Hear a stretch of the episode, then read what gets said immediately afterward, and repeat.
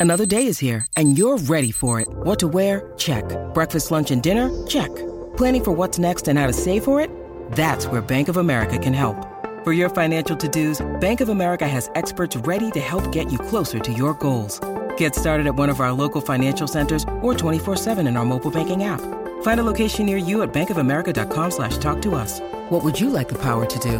Mobile banking requires downloading the app and is only available for select devices. Message and data rates may apply. Bank of America and a member FDIC. When you need mealtime inspiration, it's worth shopping Kroger, where you'll find over 30,000 mouthwatering choices that excite your inner foodie. And no matter what tasty choice you make, you'll enjoy our everyday low prices, plus extra ways to save, like digital coupons worth over $600 each week. You can also save up to $1 off per gallon at the pump with fuel points. More savings and more inspiring flavors make shopping Kroger worth it every time. Kroger, fresh for everyone. Fuel restrictions apply.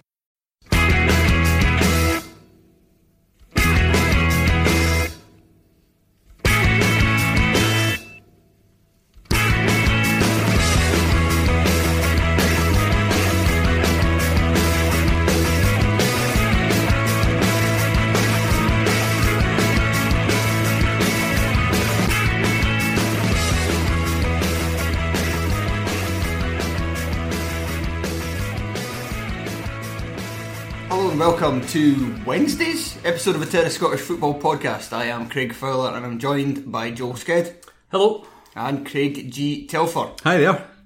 So, yes, more unusual dates. You're basically going to get a podcast two days in a row. If this feels like a Thursday, I'm got my mind geared up the same, Same tomorrow. Thursday just feels exactly like a Thursday. But it's not. It's not because that's how the days of the week work. Yes, this is, it's a simple fact that I'm sure even Tory MPs couldn't spin to their liking. Um, but right, so we had this, a show planned for tonight. Uh, it, it was it was it was very topical. And then uh, Anne Budge, as she tends to do, dropped a, an atom bomb on my working life, and uh, so we've decided to start with that. Anne Budge's 1200 word statement, essentially saying, "I'm back in Levein."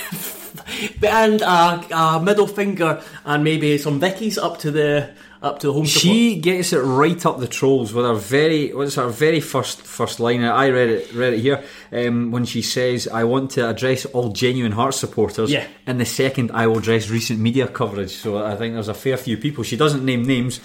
I don't want to give too much away. I think she's having a go at somebody called M Stewart. that's no, obvious. that's obvious. Michael S.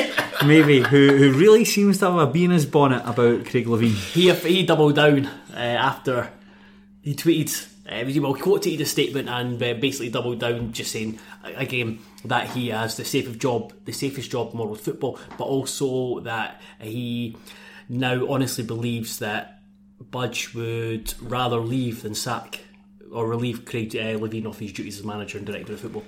So we should probably read out the bit that eventually, eventually got to the point. It was, it didn't come until the second last paragraph where it actually said what the entire statement was basically about. Because in, in good Budge form, she she rambled on for, for eighteen pages. Uh, front and back. A lot of ellipses as well. oh, she loves ellipses. So it was. Uh, so it, it finished off on in short. in short. Yep. Our board remains behind the manager, his coaching staff, and his team. Dot dot dot. Not because he is quote unquote untouchable, not because he is quote unquote all powerful, and not because we are quote unquote weak, as has been suggested. We remain behind him because we believe in a plan we have jointly put together. We will continue to scrutinise our on field performances, and should we feel our plans are going astray and our approach needs to be justified, we will respond accordingly. this is what this is one of the eight, I think eight or nine uh, sections, paragraphs, uh, just even wee snippets that I have pulled out and kind of bugged me. She mentions the, they mention the plan a lot throughout the statement. What is the plan? Now, that's one thing they've not explained. what the plan is. If it's sign a lot of players, they've done I that. like it, but it's like when it goes astray. I like, I like to see what. so this is this is all this is all part of uh, the, the master plan. This is this is where it comes back. Uh, comes back to is the fact that uh, this is quite early on in the statement. Like every other Heart supporter at the moment, I am hugely frustrated with the words frustrated. Now that's a word that really frustrates Hearts fans Yes. because Craig Levein uses it all the time, or indeed lack of them. From the first five Premiership fixtures, five Premiership fixtures. What about the East Fife defeat on penalties? The performance against Stenhousemuir What about no league wins since March 30th or seven league wins since the 23rd of October? And general standard of performance, which has been bordering on embarrassing for a long time. Yeah, they haven't won in 12 league games. 12 league games, yeah. And uh, I think the BBC put the table up the other day. If the form table went from th- October 30th last year, then Hearts would be bottom of the table. Oh, put my Ann Budge hat on for a second. Um, she, she mentions injuries many times in the in the statement. Yep. Does she have a point there? Because I'm surely there's something about like Yes. the guys that the guys at Hearts are missing just now. So what six or seven that would be part Yes. of that? That So, so, yeah, so she says we have a sh- very strong squad, arguably, arguably the strongest we've put together over the last six seasons. True, and she rightly mentions. Is that true? Is that, do you agree with that? So I, think, I, think I think this is a strong squad, yes. and she rightly mentions that Levein's not been able to field his strongest eleven yet this season. However, they have a squ- but she mentioned squad. They built a squad. They invested in seventeen players last summer, and then a further eight or nine this summer. And the word that stands out for me is squad. There's a squad of thirty there. There's a further eleven on loan, so forty-one players who have had first team experience uh, on on Hearts' book, and they can't beat Ross County at home. They can't beat Hamilton at home, and they got beat by Motherwell at home. Not thumped by Motherwell. Yeah, I mean it was three two, but it was uh, that was that was very generous. That was very generous for Hearts. She seems to contradict herself a lot and that's kind of a good example. Is that she mentions she mentions injuries, but she mentions also that they've built a squad to counteract injuries this summer. Because with with injuries in mind, I think that's what she says. But now they've had injuries and they're bottom of the table. So how's that going according to the plan? it seems it seems at times with the ellipsis that she's she started writing it, and it's going down. It's like she's explaining, it's like oh injuries, it's everything's not going to go according to plan, and then she stops and realizes, ah, if I continue down this path, I'm going to be criticising Craig Levein. Ellipsis, ellipsis, ellipsis. Anyway, supporters, media.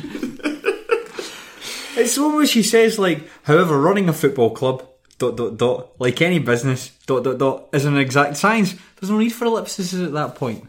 yeah, I, she- I'm not. Under, I'm not sure. Um, sh- uh, she understands ellipsis and gets no, ellipsis. no, she doesn't. Is Phil She did- she- reading these? No, before? I, No, I, she, she famously doesn't edit them, Right. or Yeah. doesn't allow them to be edited. See, I, I genuinely, uh, I know I've got a, I've got a blind spot when it comes to Vladimir Romanov. I hold him, I hold him in high regard, but I think this is up there with um, some of bonkers stuff that he's put out. Yeah, I mean the she does go on a lot about the media at the end, which I mean the fans aren't fans aren't buying it at this time, man. And I mean it's also quite funny as well because she knows for the most part she's basically talking about Michael Stewart.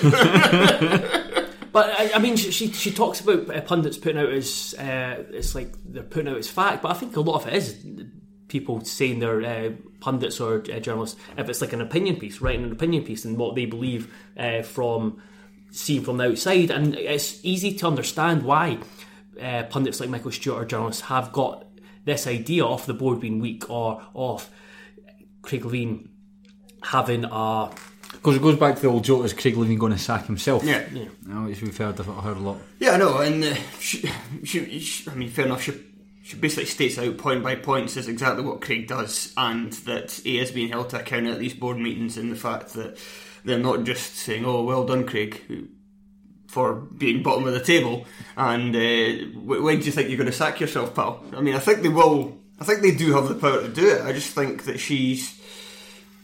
I think she's probably overly enamoured with Craig Levein as as somebody as somebody in this in this job. She thinks that maybe to be fair, I think as well a lot of times when you listen to Craig Levein speak after games, especially if you don't have a lot of experience in football, I think he would come across as very persuading if he's saying no, we're, we're we are going to turn the corner this because of X, Y, and Z. Whereas for those who've spent a lot more time in football or watching football, will can easily show you a football team where the the, the, Guys, the, the position the manager has become untenable because it's just there's too much malaise Do- and you need a fresh start. Do Hearts have any good football men on the board? Uh, it doesn't seem like I'm not entirely. I'm not going to. So that was gender. That's why why I'm didn't not. feel Well, interested. I, No, I'm not going to what- profess the identity of all the members of the board. I think but, he's, uh, he was he was the he was the football person on the board Yeah. when he was director of football.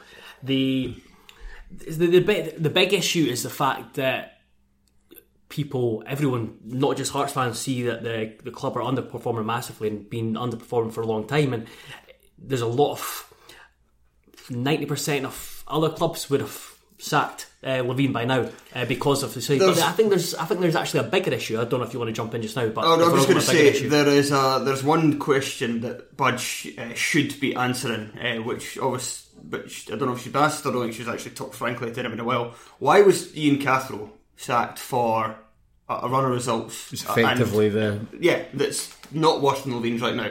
What, what about Levein does she believe so much that she didn't believe in Cathro? Because Cathro's form was relegation form. Cathro was very poor in the League Cup, and he didn't even get to survive to the league season. And you, you look at Levein, so he had, he came in and took over from that season. So he got the majority of that season, and then he got the whole of last season. Yeah. And then he's already started, and he's got more of Cathro this season. And there's been no real signs of progression. Where it's that that's the start of last season, actually, actually the blip. To take on to the bigger issue, a lot of fans will see that statement as a big fuck you to, the, uh, to the fans because there is there was I think there's there's a lot who would have if the club got uh, rid of Levein after the Motherwell defeat a couple of weeks previously. The club thought, okay, a lot of fans went, okay, the, the board understand that's fine, but this statement is only kind of um, strengthened the feeling of the feeling of distrust and even anger towards the Well, board. I mean, you, you, were, you, were, you were outside the, the what's it? I keep calling it Margaret Thatcher Plaza. What's it? What's, what's it called? The, the Foundation foundation, Plaza. Founda- somebody put somebody put that in the group chat, and that is what it sort of stuck in my head. But I mean, you you were outside there on, on Saturday. What is the, the general? I mean, is there, is there anyone who's who's defending Levein, or is it just sort of like about? Hundred percent of the fans are I, going, I, against, going I against don't, them. I, I'm not. I'm We've not. got a pal, a prominent Twitter account who might defend them, but apart from that, I've not seen anyone. yeah, I mean, how could you at this It's point? it's it's it's impossible to even because there's even. I think even now with this statement that people who are like really uh, right, okay understood that Levein had to go, but we're back in the boards like oh I'm budged on. Even they're starting to turn because like because of uh, just how just how strong Budge's feelings towards backing Levein as manager. It's like no one can understand what the board are seeing about about this plan that's working that others can't.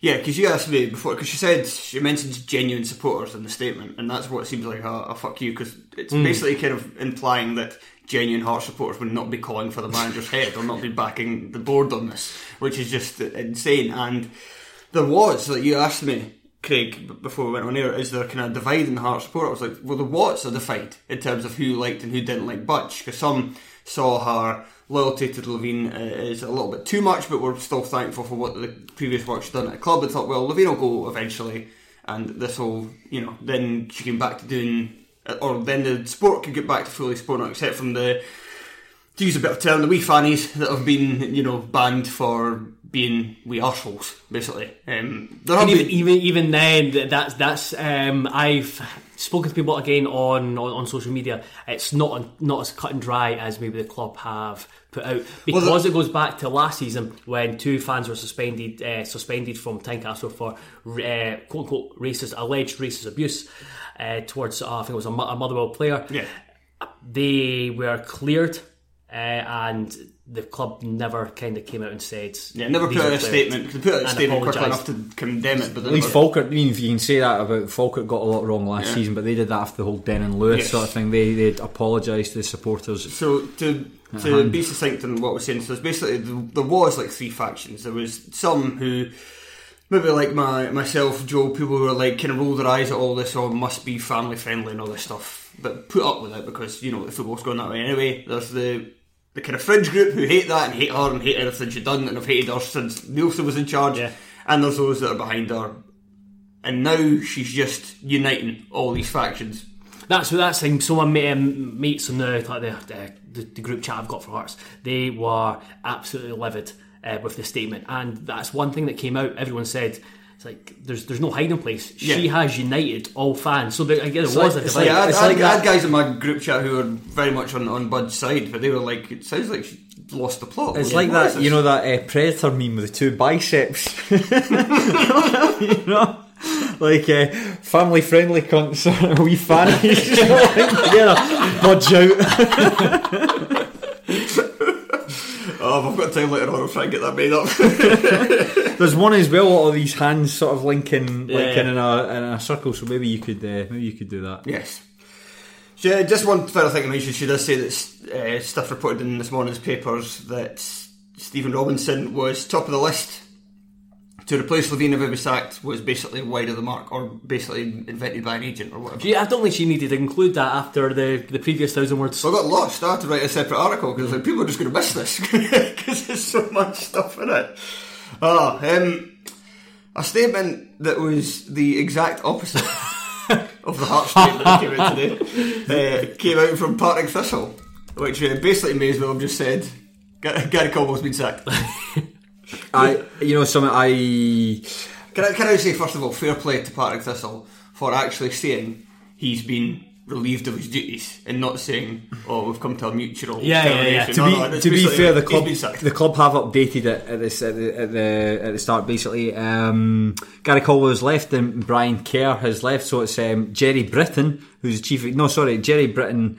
Academy director Scott Allison and first team player Kenny Miller will all take charge of the squad for this weekend's Scottish Library Premiership home match against Dunfermline. You know, you know. Well, that, that that's, That's a brain trust right there. I don't know. Jerry Britton could be. No, he he managed them previously, wasn't Yeah, it? yeah. Him and him and Derek Mackay. no, Derek, uh, Derek Whyte. who's, Anyway. who's Derek Mackay? Uh, Christ loads, knows. Loads, loads of people. Loads of people. Yeah, God, that's uh, that's horrendous. Of course, you keep forgetting that Kenny Miller managed Livingston. Yep. Not very well. Not very The well. only, the only down point they've had in like the last four years. you, you know something, um, I, and I, I, Gary Caldwell never really struck me as a particularly good fit for Partick Thistle, and I don't know what it was. I, I don't want to like say because he was an ex-Celtic player, but I think something about that perhaps counted against him. And I, th- I think that the some of the, the, the methods or, or the some of the team building exercises that they introduced, which might have actually been decent ideas, the speed dating that he brought in, the SAS stuff where, where a player was kidnapped from, from his from his bed, you know. In isolation, these might be interesting ideas, but it's just like a, a maelstrom of underperformance. Don't you think it would be sorry just on, on the SS, SS? It would be hilarious if that's how they sacked him by getting SS, SAS to kidnap him, uh, bring the him to a training ground, Sorry, waterboard them. well, they should do. Or they could have done the speed dating, and then it would have been. Uh, oh, what's his name? Was it Colin Beatty? The, the Yeah. chairman. Aye, just like he just did speed dating. Just all these lasses. And then Colin Beatty sits down across him. Like, you did here, Gary. I've got some bad news. I mean, I, I'll be honest and say that I haven't seen much of Partick Thistle this season, but I did watch their match against Arbroath on Friday night that was on BBC Scotland. And Partick Thistle were really poor. I mean, they, they lined up in a sort of 4 3 3 formation with Tommy Robson playing in the middle of that three man midfield. Now, Tommy Robson's a fairly mediocre Left championship left back. So goodness knows what they were what they were doing, thinking playing in the middle of the park. And uh, Arbroath were Arbroath were the better team throughout the match, and, and they, they probably should have won the game. Uh, Partick Thistle admittedly did come into it towards the end, and they scored a really good goal through Kenny Miller, but. I don't think that, that sorry full time teams should there's they've no divine right to beat the part time teams in the championship, but that was a very alarming performance, and I just think that yeah, not a great fit, and I don't think there'll be any part. I don't want to speak for a support that I don't know that much about, but I can't imagine there'll be No. anyone sorry to, to to see him move on. no, there's not a lot. It's, it's, it's been out throughout his tenure. He's never really been well liked by the Thistle fans. He didn't.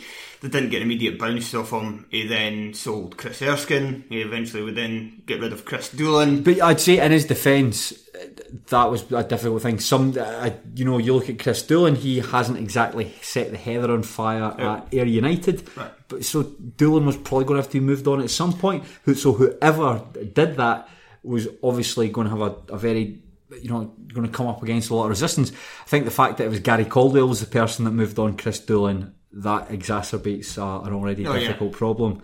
He was. They've had a strange record so far this season in that they haven't won at all in the league, but they're undefeated in the cup, including two games against top flight opposition.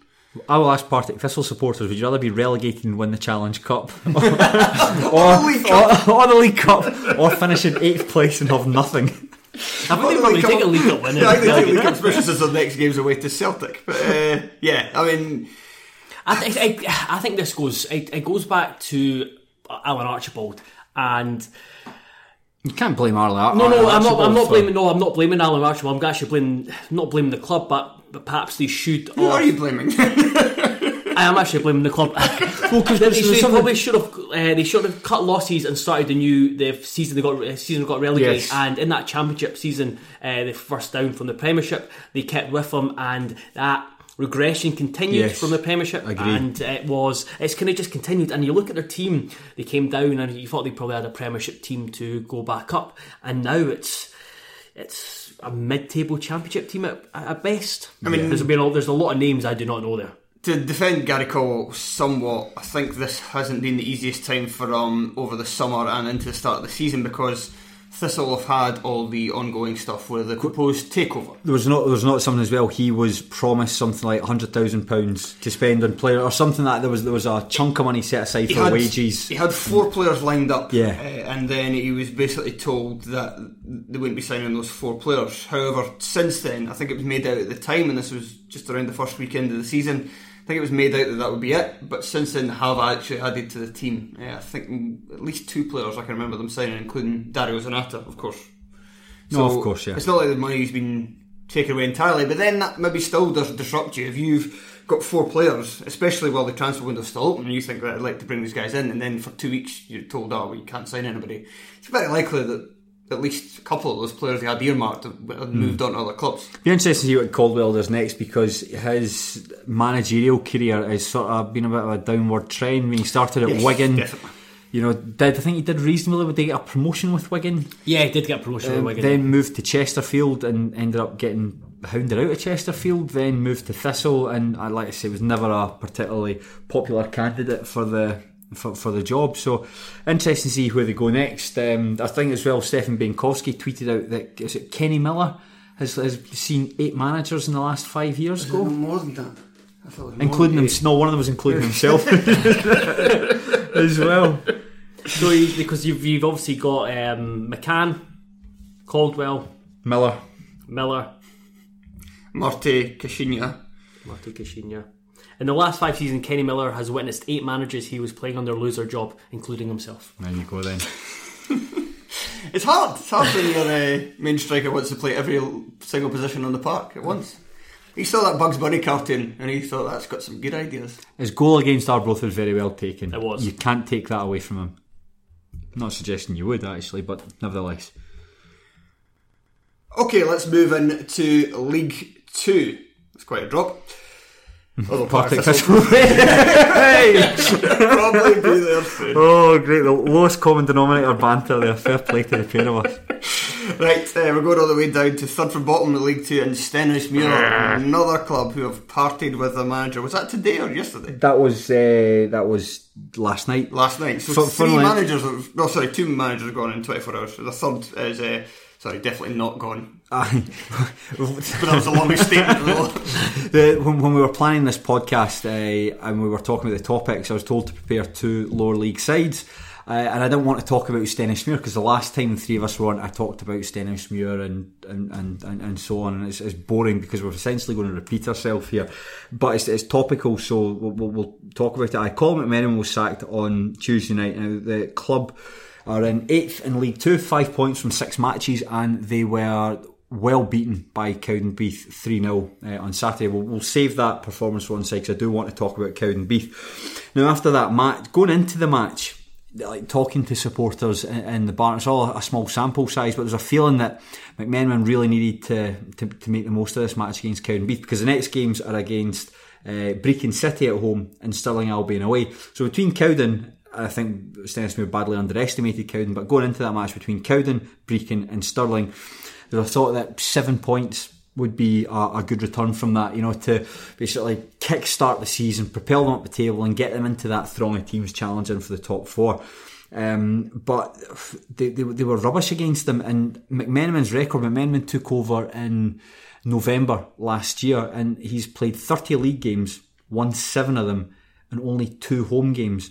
Now, I was, I was thinking back to stuff that Sean McGuigan had said about Barry Smith's time in charge of Raith Rovers. Now, when Barry Smith was in charge of Raith Rovers, they actually won a lot of their home games. So most Raith Rovers supporters wouldn't have been aware as to how bad the team were. They'd, they'd have probably thought, well, we're doing really well at home. How come we can't translate this away? But Stennismere have been especially poor at home in the league, and I think that's exacerbated uh, people's opinion of Colin McMenamin and, and, need to provoke some sort of change. Now, they were expected challenge for promotion this season, but they're miles off the pace. And you've not, you weren't happy with recruitment, were you? Oh no, no, that's I was, I was going to come on to okay. that. The the the, the, the, I just just wanted you to be. Uh, you just feel yes, like no, no, that's that's fine. So you can chip in and talk about specific players if you want, but. Uh, the recruitment has been the biggest problem where and we're repeating this from last week, but I think that, that, that had a, a, bit of money to spend. They identified some targets, one of whom apparently was Dom Thomas that I found out. So he's never going to sign, never going to sign Dom Thomas. He was, you know, he's been offered an extra 12 months by uh, Killie. I was right, so I was, I was, right about Dom Thomas. I was right. But the fact that Stennismuir went for them, I think that kind of suggests that the recruitment was a wee bit ambitious. Always good to have ambition, but uh, you got to temper ambition with realism. And Dom Thomas is never going to go into uh, League Two, not after the season that he had with Dumbarton. So I think the only target they successfully managed to land was Chris O'Neill from Airdrie, and the rest of the squad was sort of a mishmash, a sort of hodgepodge of players who discarded from elsewhere, a couple of loan signings here and there, and I think they started the season by wanting to play a 4 4 2 when the, the, football actually started against Albion Rovers and then Queen's Park in the first two league games, it quickly became apparent that the midfielders that he signed were not good enough to play in that formation. So he had to change from a 4-4-2 into a 3-5-2. You've only really got two like orthodox central defenders, so you have to play a, a sort of midfielder auxiliary defender in there play sort of like fullbacks and wingers in the wing back positions just to compensate for the fact that you don't have the bodies in the middle of the park. And it, that really wasn't getting the best out of anyone. And on top of that, players seem to lose confidence in themselves very, very quickly. You'll see Stennismuir players try to start the match brightly, passing it through the midfield, looking to keep the ball on the deck. But then when things don't go the way, it just gets shelled from backwards to, to forwards, and it's just it's just dispiriting to watch. So, what's what kind of manager does Stenny need to, to get them galvanised this season? Is there anybody who can come in and take this this outfit, well, the, this hodgepodge outfit, as you put it, and turn them into something that will challenge uh, or even get into the playoffs? Well, Davy Irons has been appointed on an interim basis. That was announced just before I was leaving work, so I'd updated my notice about Dave Irons has right, come so back. And previously Stenny manager, he was. I and and weirdly enough, he joined the club in sort of late 2010. The club were in a similar position, albeit in the second division, where there was a a decent-ish group of players there that just needed sort of like solidifying, sorting out, and that's something that Dave Irons managed to do. The, the, the two of the big players that he signed was Eric Payton, who was released when Dundee went into administration, and Michael Devlin, on loan from Hamilton Academical. Obviously, he's gone on to, to play for Aberdeen, and the pair of them were, were smashing signs for Stennismuir, and the results over the latter part of that season were excellent, coupled with Alloa Athletics, who were in the playoffs at the time at Christmas to, who eventually ended up getting relegated. And the season, the, the, the following year that Dave Irons had some some of the best football I've seen from from Stennis. A really a right good group of players there. Uh, so he's only taken an interim basis, but going forward, some of the names that have been mooted: um, Tam Courts, who was at Kelty Hearts. Uh, Stephen Swift, who's done a, a decent job at uh, BSC Glasgow. He's meeting these guys. and uh, of all course, the stars, uh, all the stars, and of course someone like uh, Stevie Aitken, although he was apparently approached by Brechin but wanted to hold out for a, a higher profile job. Let's go it then. I don't know about that. who, who are a bigger club? Brechin are a bigger club than Steny. I think most clubs are bigger than Steny. Mm-hmm. Yeah, well, if he's not going to go to Brechin, then he's probably not going to come to come to Stenhousemuir. But it's just, I, I, you know, something I, I loved Colin McMenamin as a as a player at Stenhousemuir because he was there. Scott Booth signed him. I was very sceptical at first because, of course, he gave that interview with the Daily Record when he said Scottish football's dead. That's why I'm going to join Celtic Nation. And also, look how that look how that turned out. But there was when he came out, with kind of the feeling that, Celtic Nation, Joe. Yes. but it was this idea, you know, that, that he's sort of come back up to Scotland with his tail between his legs and he's basically at Stennismuir because he couldn't get anything better. So I was really sceptical of him, but he totally won me over with it, with his performances and he was the, the best player in a very poor team. And he will be one of my all time favourites to any players. However, as a manager, you know, some the only one performance I can say about it was um, the beating Falkirk in the cup. Should Worth he, it? you got to say uh, that that day itself was great, but if you take the long term effects of the club that are staring into uh, potential relegation from, from League Two, and you probably say no. I know. And also, as well, had it been better overall rather than just in that one game, Stenny would have been in the league with Falkirk and had four cracks at beating them. Yeah, uh, you know something. Absolutely, absolutely. The the, the, the relegation under an athletic was some of the mimsiest performances I've seen from, from the Warriors. Should he have been? I know it's easy with hindsight, but should he have either went or continued on in his No. kind of player coach role when Brown Ferguson left? Oh, yeah, you know something that you're, you're you've interesting point actually. Yeah, Bomber should never have been sacked in the first place. I think that's something the board need to take a look at themselves. There was talk there they were unhappy with some of his transfer dealings. Well, you know, if you're unhappy with Bomber's transfer dealings, I'd love to know what they made of, uh, of, of the players that Collins signed. No, I'd I'd be a penny for Brown Ferguson's thoughts about the whole thing. I remember him saying he was on um, on Twitter, I'm sure it was, where he said if the if the club if the club get relegated, it will set them back years because he worked really hard. They had a three year plan when he signed a contract and it looked as though they were going to stick to it, and it, it just didn't make sense at the time, and as is proven to, to be the case. And it's a damn shame because it's, it's, it's sullied. Collins been at the club for about five years now, since 2014 when Scott Booth signed him, and it's just a, quite a, a sorry way for it to, to finish up. How are you feeling that you've had to say Scott Booth twice in the one podcast? It's incre- uh, Scott Booth, uh, I. No, it's fine. right, uh, so we'll Forgetting. I'm forgetting we're on the telly now, eh? So like, people, there's perhaps a bit more scrutiny uh, under us. You weren't accused of going around disguised as a school. Right, uh, Stenhousemuir, um, as you said, were beaten at the weekend by Ken Cowdenbeath. Cowdenbeath are up into third place in League Two, just one point by Denver City and four, I think, off the top. Yeah, very impressed with them on Saturday. Very impressed. Stenhousemuir had played them in the final game of the Betfred Cup and beaten them 2 0.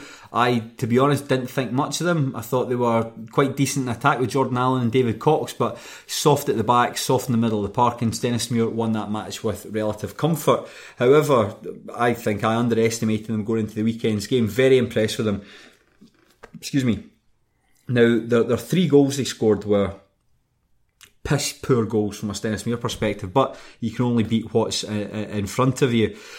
And they were attacked well. They kept Stennis.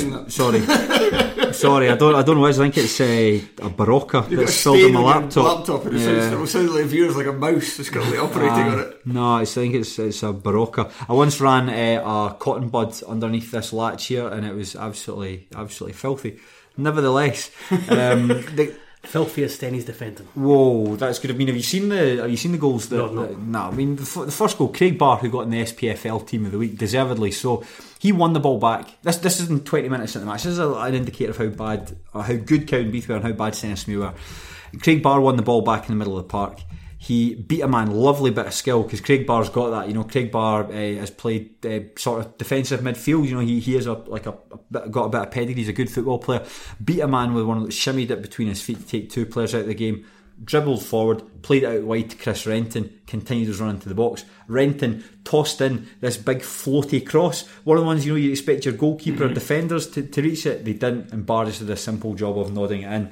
The David Cox's goal late into the Sorry, I'm just watching it now. That is uh, incredibly easy. He, Yeah. he, doesn't, even- he doesn't even run into the box. He walks into the box. So it's, it's, um, I think it's an impressive bit of skill in the middle of the park. To that was probably the highlight of the match actually to take the ball past uh, Kieran Anderson and Jamie McKernan. The, the the second and third goals were particularly poor from Stenhousemuir's point of view, but that was uh, thanks to Cowdenbeath's press and, and, and insistence. Um, and I'd like kind of like pay tribute to this this Cowdenbeath team um, that. Like they've got a good goalkeeper in Kevin Dabrowski. Unfortunately, he took a whack by David Marsh, a bit of a cheap shot by David Marsh, who wants to take a bit of a look at himself after that. And he's broken his cheekbone. Uh, when they were 3 0 up and he thumped the goalkeeper, so there's no excuses for that. So they'll need to get another goalkeeper from somewhere.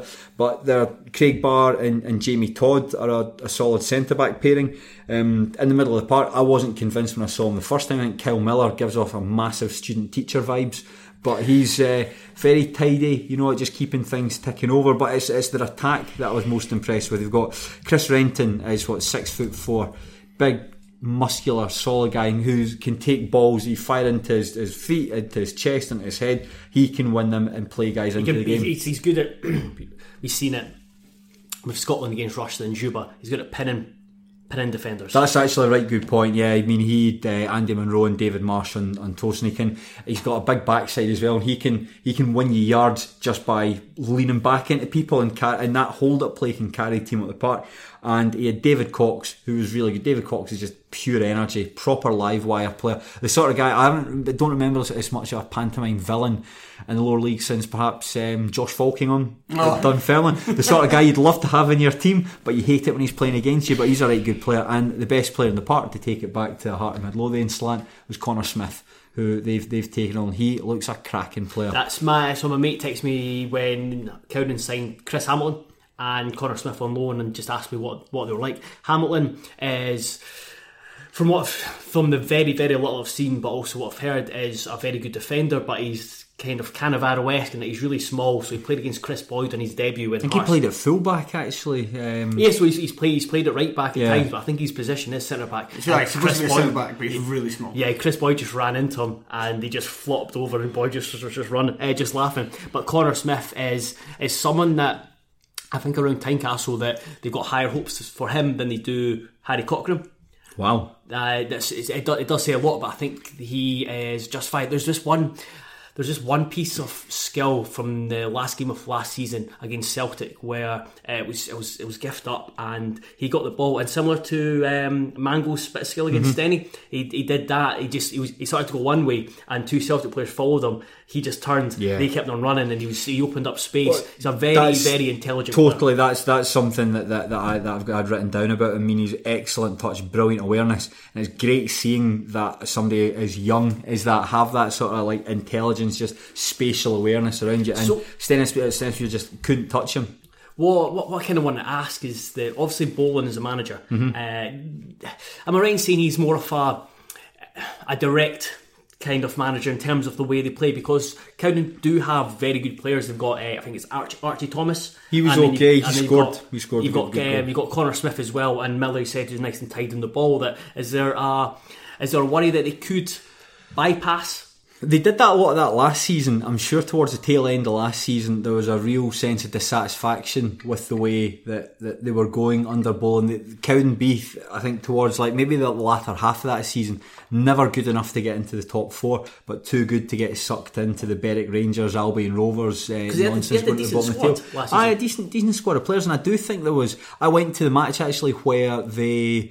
Albion Rovers beat them 1 0 to move off the foot of the table. Oh, and there was a small, I was standing near, there was a small group of Cowdenbeath fans there, and the, the impression I got from them was just fed up. The football was right back to front, had- although that's at Clifton Hill, so you can maybe excuse that because of the, the sort of, although I'm not saying like Central Parks. Um, You're not bowling green. Aye. but I, I, I do think that that, that, that, that Gary Bollan, I wouldn't want to say turned it around because it is a small like like sample size of games. But I mean that's three matches in, in, in a row they've won against who have they beaten? They beat uh, Annan. They came they came right close to to beating uh, Cove Rangers as as, as well. Oh yeah, of course. Um, the, the fact it took a last minute winner for, for Cove Rangers. Not many teams will, will push them as, as as far as that. Um, the, the only the only thing I would say about uh, Cowden is they do not have a, a massive group of players beyond that that starting eleven. The only guys of any real quality, might you say, Jamie Piper's a decent defender who can come in when called upon. He came in uh, in the match. Graham Taylor had did a, a had some good games with Edinburgh City last season, and Jordan Allen, who is just returned to fitness, who's another uh, option. I think there's, there's certainly been chat among Cowden fans that, especially after the Brechin game they won 2 1, uh, I think it was the Brechin game they won 2 one at the end of August, that they would quite like to see 3 5 2 as their main formation, which gives you Barr, Todd, and Hamilton. At the at the back, so you got Hamilton who maybe doesn't have Hang on to a second, there might have been a 3 5 2 they're playing. They're playing I, Mullen, Fraser Mullen at, at left Mullen wing back and Swartz. Robbie Buchanan. Okay, so uh, just Ex the, Hearts as well. See, this is.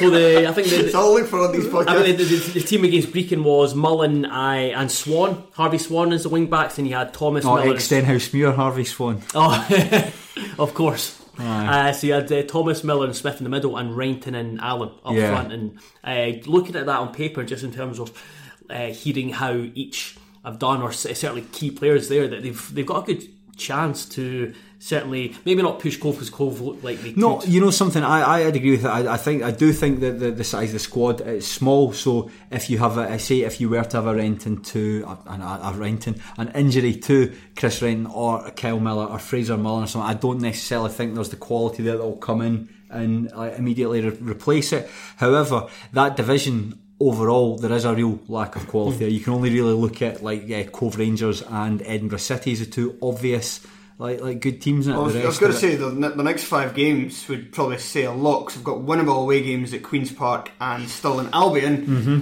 but the home games are Albion Rovers, Edinburgh City, and Cove Rangers. be interested to see. I reckon if they can take uh, nine points from, from from that, that run of five games, I think you really have to consider them as, as top four contenders. Hard games. Oh, everyone. That sounds like just a stupid thing to say because every game's a hard game.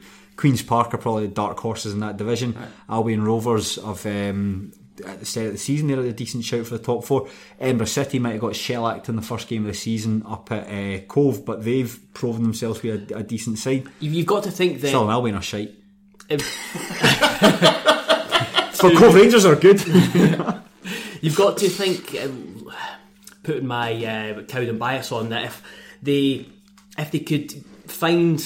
If they can make Central Park a really difficult places uh, place to come in terms of So they should, yeah, you know, because it is. It's, it's it's not. You never hear anyone has, you know, as, a, as opposition player, play have nice thing to say about say about And it. especially because you have that small pitch that you've got Renton there who can pin defences back, that opens up the game for the likes of uh, likes of Smith and Thomas and Miller, Mm-hmm. etc., etc. that if they can have a really, really strong home record, they could maybe push uh, push on and injury free You know, so I, fight I, for the uh, fight for the title. I, I would say that, that every team in that division, even I mean, even include Brechin in this because it's still at the early stage. Brechin and Stirling, every team should be looking to finish in the top four in that division because it's it's there to be won. It's a poor, poor division, and it's uh, it's all up for grabs. Okay, and if the teams that are looking to, to get these positions, if they go up, they might be overlapping a team who are struggling at the bottom of League One. Yeah, Montrose, that was the other team. I only kind of briefly looked at them, but it's I've only got a brief amount of time left. Oh, that's thank God. Aye, that's it's been a, a poor campaign so far. One point from six matches, and that the only points come from a draw with Stranraer on the opening day of the season. and It's of, Stranraer are also kind of uh, struggled a bit this season, have they yeah, not? oh, they were thumped by Clyde at the weekend. It was six one. It finished. David Goodwillie got five goals, uh, which is three penalties, but they all still count. you know. I hear that it says, "Oh, he scored. He scored fifteen goals, and but but five of them were penalties. They'll, they'll Well, still count." uh, to continue with the theme of the podcast as a Hearts fan, uh, I know how hard penalties can be to be scored by players. Well, exactly. Better than anyone. but but it, it, is, it is a concern that, that the Montrose's form. However, I would say it's not. It's a concern, but it's not overly worrying. The games that they've been involved in this season, I looked and watched the highlights of them last night, and on the best part, there's been very little between the sides. For instance, the game against Falkirk, they they could have arguably taken something for that match had Alan Fleming not chucked the ball off Conor Sammon's head and let it bounce into the net. Against Raith Rovers, for instance, they were well in the game until the final 10 minutes where they kind of looked a wee bit tired, lost a bit of concentration, lost a bit of shape, and Raith Rovers ended up steamrolling them. And the match against East Fife at the weekend, they were very much in the game until Terry Masson was sent off for a, a, a stinking tackle. A proper straight red, two feet, no need for it. Um, in, in the middle of the park, and East Fife took advantage of that, and uh, Ryan Wallace and Aaron Dunsmore got the got the second and third goals. Um, do you know something? I, it's concerning, but I don't think it's anything to worry about because they do think they have the best coach in the lower leagues in, in Stewart Petrie. I've only seen Montrose once before, but I still kind of get the impression when I, I look at their their team that they're kind of built around Yes, their defence, defence. yes. but they're, they're not entirely like enterprising going forward at all. I think they sometimes play like five four one and like a proper five four one as well. Mm-hmm. So I mean, is it a, for what little you've seen? Is it a case of just kind of lacking that bit of quality to, I, to I- points? You know something? I do. I do think so that the Montrose since uh, you're going back since Chris Templeman, I don't really think they've had like a, a quality centre forward. And, and Big Sani, as we've mentioned before, was one of the most unique players Iconic lower league. yeah, just a weird looking fella, you know, who, who did who could do things with the ball that you don't really see elsewhere, other than uh, other than that sort of stuff. Just for a guy like that who could barely win a header but stick the ball in front of his feet, man, my goodness, he would take you this way, take you that way, take you all over the place. um, but I think I think that that's the problem. The guys, uh, it's like guys like Josh Skelly. He's not going to score you loads of goals. Chris Johnson's not going to score you Craig loads of Johnson. goals. Yeah. Right, edit that out. Craig Johnson's not going to score you uh, that many goals. Yeah, because look, look at look, just looking at the, the, the names like Ross Campbell and Craig Johnson, they, they just strike Aye. me as, I think the big- kind of plodding the big league players- players. even, when, even when Montrose were doing well in like League Two, I was like never really sticking their, their forwards in team of the week. It was always the defenders. Yeah. Yeah, Aye. And the, I think the, the, the sort of the marquee signing, and I use marquee in the loosest sense of the word here, like Russell McLean, who they signed from Peterhead, ex Heart of Midlothian, hey? You know that. I recognise the name. he uh, he hasn't been uh, as quite well as expected. He's sort of like quite gangly in a sort of like Chris Templeman sort of way, but he's never really managed to impose himself on the games. But you know something, Stewart Petrie, this is the first time and since he's taken charge of Montrose there's been any sort of wobble. Hugely successful time uh, in charge of the club. Like I mean, the season previous won their first ever league title in, in twenty odd years, and then last season I think we said when we did the lower league bonanza, pound for pound, they were the best side in Scotland last season, given where they finished, given where people expected them to start. So I don't think there's uh, much to worry about at the moment for, uh, yet for Montrose. Okay, that'll do us now. Uh, thank you very much for listening. If you'd like to hear more from us, we're going to go over at patreon.com where we're going to record another uh, 15 minutes or so about uh, some, well, latest happenings in Scottish football, so make sure you head over there. Well, you can also find us on Twitter and Facebook at Test Podcast, and I think that's pretty much it. Uh, can I? show's coming back soon. Aye, that's coming back. Uh, a view from the terrace, which is loosely based on, on the podcast. That's coming back uh, on Friday, twenty seventh September, half past ten. and BBC there, Scotland you might channel. see advertisements around around Glasgow and Edinburgh, your cities, because there's someone trains, someone on the side of uh, Lothian buses. Oh, wow. Yeah, that's that's true. Uh, a woman from my work took a picture of uh, inside her train. There was an advertisement there, obviously. That's just to, just had that. She wasn't just taking pictures, uh, so that's, that's that's good to see. Good to Yeah, see. so BBC Scotland channel next Friday, so that's Friday the 27th. Just what I said. half past ten. half past. I wasn't listening to that part. I was too busy looking at Joe's screen about the Lothian bus and was taken aback. Ah, it's going to be good. It's going to be some of the ideas that are. I mean, I, I don't want to give too much away, but episode one, a certain duo are back. It's Duncan McCarry.